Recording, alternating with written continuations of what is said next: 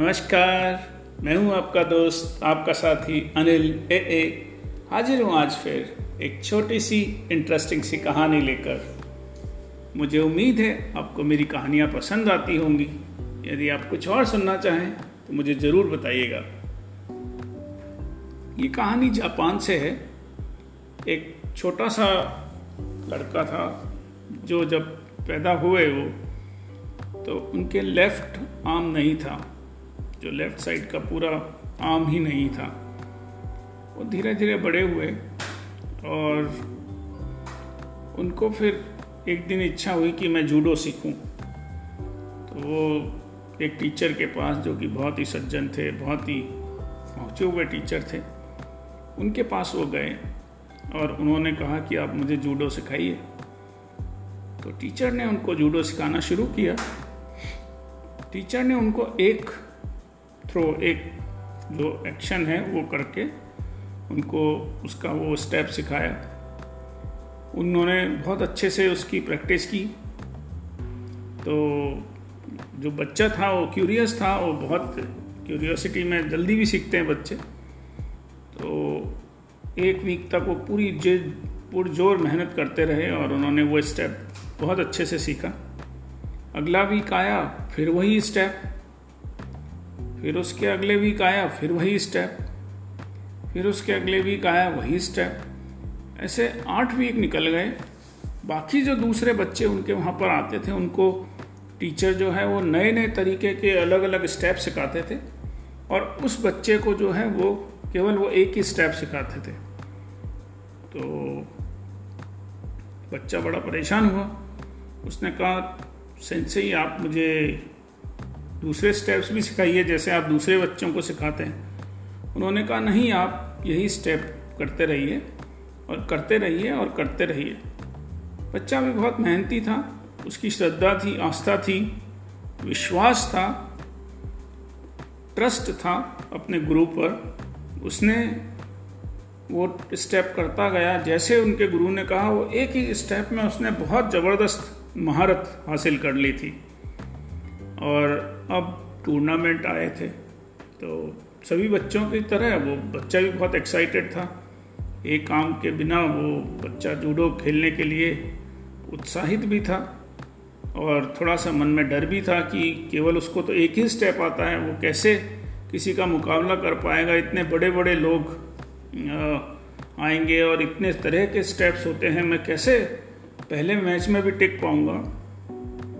तो उनके गुरु ने उनको सांत्वना दी, उनको कहा, आप हिम्मत से कॉन्फिडेंस के साथ चलिए और हम देखते हैं। आप अपना पूरा हंड्रेड परसेंट दीजिएगा और फिर अपन देखेंगे।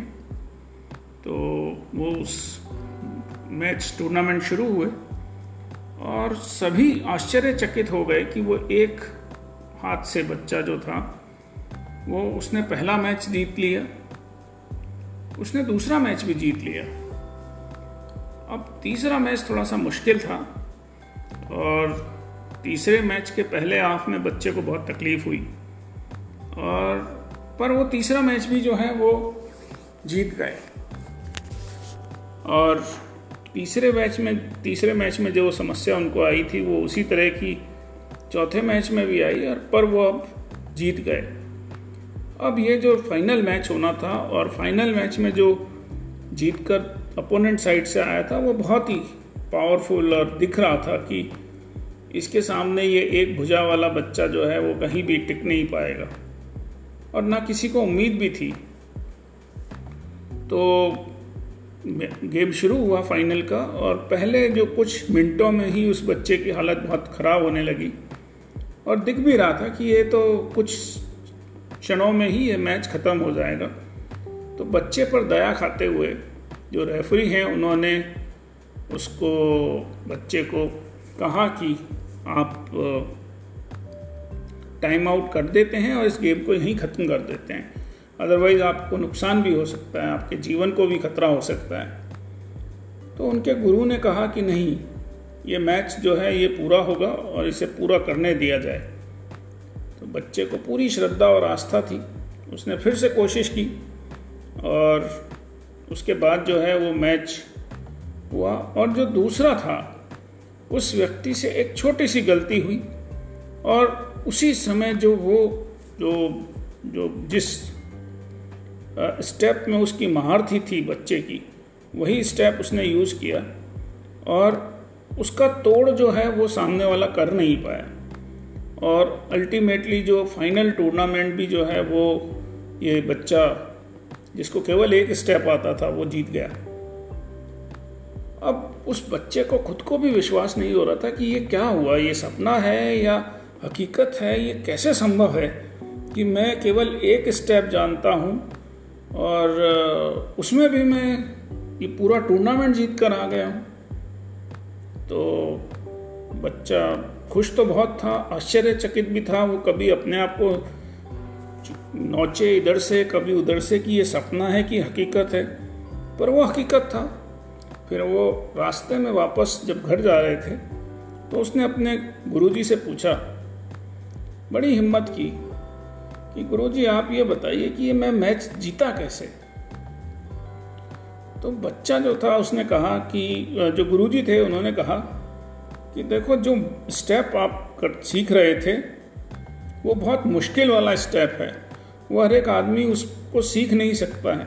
नंबर वन नंबर टू वो स्टेप जब आपने सीखा भी तो उसकी महारत हासिल कर ली कि आपको अगर एक फ्रैक्शन ऑफ़ ए सेकंड भी मिलेगा तो आप उस पर, उसको यूज़ करके किसी पर भी जीत हासिल कर सकते हो।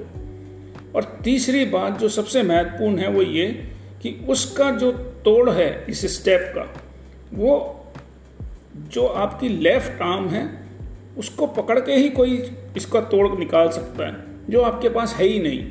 तो इसलिए आपकी जो, जब आप इस डिफ़िकल्ट स्टेप करोगे तो कोई भी इसका तोड़ निकाल ही नहीं सकता।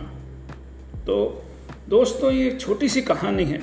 ये कई सारे संदेश हमें देकर जाती है कि किस तरह से अगर गुरु हमें अच्छा मिले और कोशिश हम बरकरार रखें और आस्था हमारी बराबर रहे तो जो हमारी कमज़ोरी है, वो भी किस तरह से स्ट्रेंथ में बदली जा सकती है, जिसे कोई भी तोड़ ना पाए। विश्वास ज़रूरी है, आस्था ज़रूरी है, और उम्मीद सबसे ज़्यादा ज़रूरी है।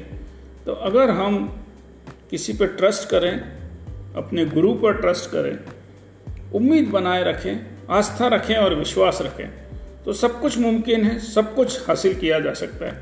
आज की कहानी में बस इतना ही। कल फिर हाजिर होऊँगा मैं एक नई छोटी सी कहानी लेकर। मैं हूँ आपका दोस्त अनिल, ए ए, नमस्कार, शुभ रात्रि।